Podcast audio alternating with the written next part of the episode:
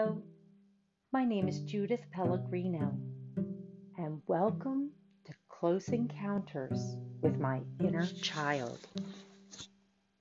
In this episode, I will reveal how my inner child was taught to feel about her genitals, how she feels about them in her adult life, and how this has impacted my adult throughout her marriage to the same man for 36 years. I will also share powerful resources that have been facilitating healing in our lovemaking and marriage. My inner child received negative messages about her genitals. She was told they were dirty she was told not to touch her genitals or her hands would be cut off. Her father, on a rare instance, had to bathe her because her mother was in the hospital having another baby. He loaded the washcloth that had the texture of sandpaper with a strong soap. He scrubbed her down there Suddenly, my inner child started to feel the soap stinging her genitals and began to cry. Her crying disturbed her father. This man, who was supposed to love his little daughter, started to yell, If you don't stop crying, I'll give you something to cry about. My adult has parented my inner child through these memories and data. She reframed these events by telling her inner child that she was lied to about her genitals. My adult told her inner child that adults were scared of what other adults would say if they saw her touching herself.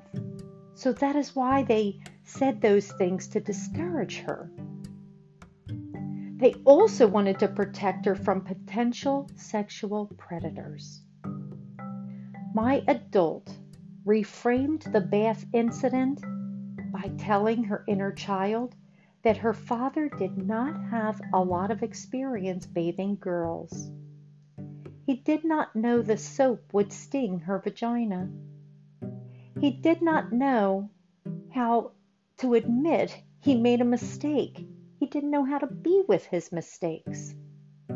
He felt insecure and scared that he hurt her. He could not admit he did something wrong. This can be hard for adults to do. Her father believed he had to know everything the way he expected her to know everything right off the bat threatening to hurt her, to shut her up, was most likely how her father was consoled if he was crying. That helped her to heal from those events. My adult got to remind her inner child that her father's inability to be with her discomfort and sadness had nothing to do with her. She heard her father recently say he could not take it when the man laying in the bed next to him was moaning and out of sorts while staying in a COVID 19 care unit for 17 days. My adult believed she had healed from these traumatic experiences, negative messages, and dysfunctional beliefs completely. This morning she learned that was not the case. My adult had set her intention to heal her beliefs about her sexual self. She was healed enough to make appointments with a sexual health and wellness professional about a month ago. This healthcare professional provided lit- literature to help her understand why she was experiencing pain in her vaginal area for no apparent reason, like it was all in her head. My adult is learning, even though it is not in her head, it may have originated from her sick thoughts, that no longer serve, but it is a real condition. A month has passed since my adult looked at the information she was given from that healthcare professional. Reading it was hard enough. Looking at the pictures of the landscape of what her vaginal area looks like triggered my inner child. She felt fear. I saw her young face in the mirror. I witnessed her slumped shoulders that let her look like she was cowering. I witnessed tiny tears flowing down my adult's face. I realized this is the part of me that has to get comfortable with her female sexual body parts. My adult needs to lead the way. Before I read the information and looked at the picture of a vagina and the words telling you what each intricate part of it is, I was listening to Joyce Meyer, a spiritual leader on YouTube. This one's called Peace of Mind, Part 1. She was saying how people have problems that are caused by their thinking. She made fun of us all, including herself, when she mimicked how we say, We can't help it.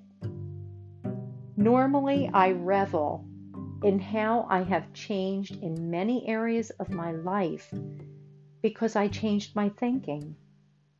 Today, I realized the one stubborn part of my life that has taken what feels like forever to heal because I want to avoid it like the plague is sex.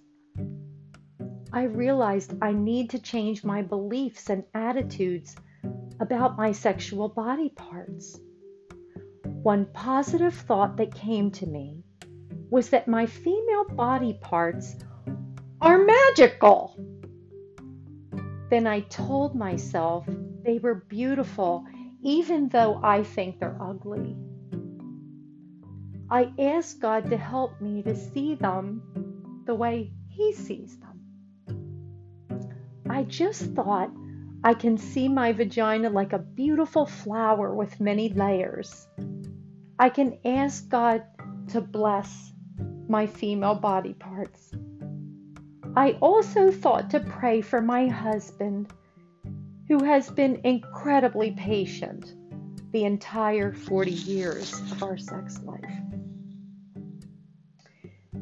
when we were dating and up to post menopause, I loved having intercourse with my husband.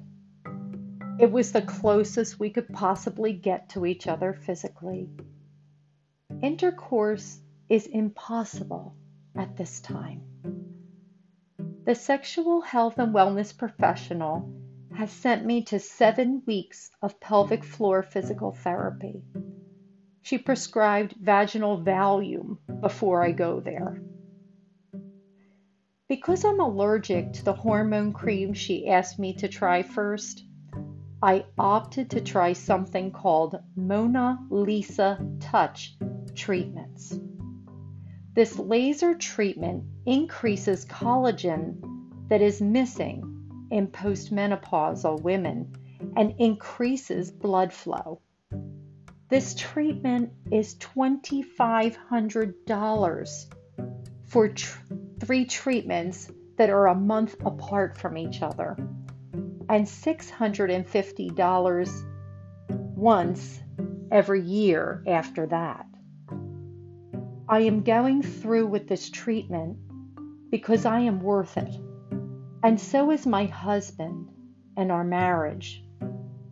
I figure this treatment cannot be worse than childbirth, especially after my first son's head tore my pelvic floor after my episiotomy at his birth. It has not been easy to heal my worn out beliefs about sex, men, and my own body parts. I have to give my husband and I credit for weathering this storm of sexual dysfunction. This brings me to another YouTube video I watched.